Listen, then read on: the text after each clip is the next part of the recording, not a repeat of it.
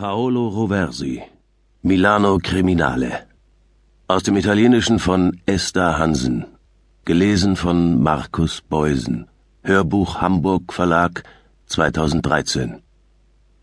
Erster Teil. Das Ende der Ligiera. Seitenwahl. Der Mann schlendert am Straßenrand entlang.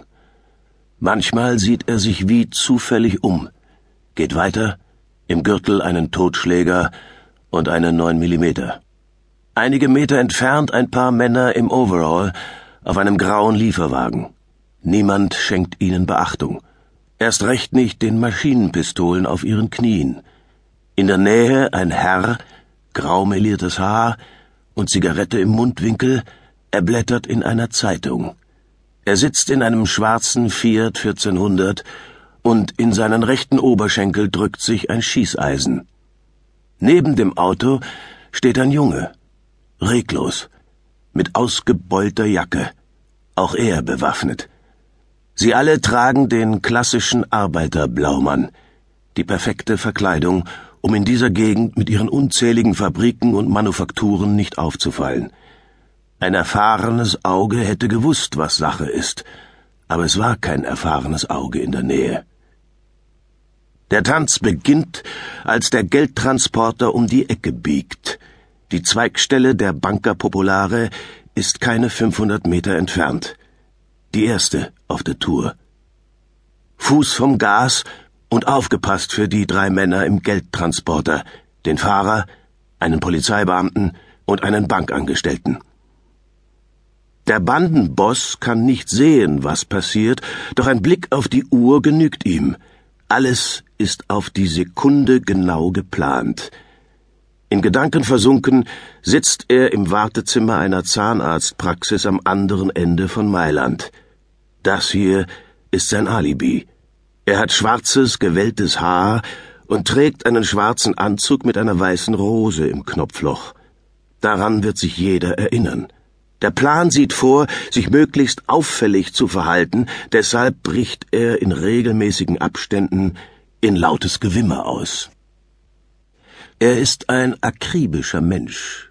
Für ihren Coup hat er extra diesen einen Tag des Monats abgewartet. Wir nehmen den 27.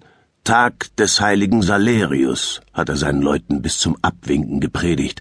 Dann schwimmen die im Geld, um die Löhne auszuzahlen. Heute packen wir es, sagt er sich, während die Arzthelferin ihn ins Behandlungszimmer führt. Kaum sieht der Mann im Fiat 1400 den weißen Transporter im Rückspiegel aufblitzen, wirft er die Zeitung beiseite und gibt Gas. Der Wagen fädelt sich ein und schießt in Richtung Fahrbahnmitte. Antonio steht vor der Haustür. Sein Fahrrad hat er an die Wand gelehnt, mit dem Blick verfolgt er fasziniert den schwarzen Wagen, der den Geldtransporter überholt hat. Vollkommen wahnsinnig, der Kerl, schreit der Fahrer des Geldtransporters. Der Polizist tastet mit der Hand nach dem Knauf seiner Dienstwaffe. Der Wahnsinnige schert nach links aus und rast über den Grünstreifen zwischen den Fahrbahnen. Die Fahrt endet mit einem dumpfen Schlag an der Mauer auf der anderen Straßenseite. Blitzschnell springt der Fahrer aus dem Wagen und sucht das Weite, während ein Haufen Schaulustiger sich um das Auto schart. Auch der Fahrer des Geldtransporters bremst, um zu sehen, was da passiert ist. Während alle Köpfe sich nach hinten drehen, rast aus der anderen Richtung ein Kleinlaster, ein Leoncino, in den Geldtransporter.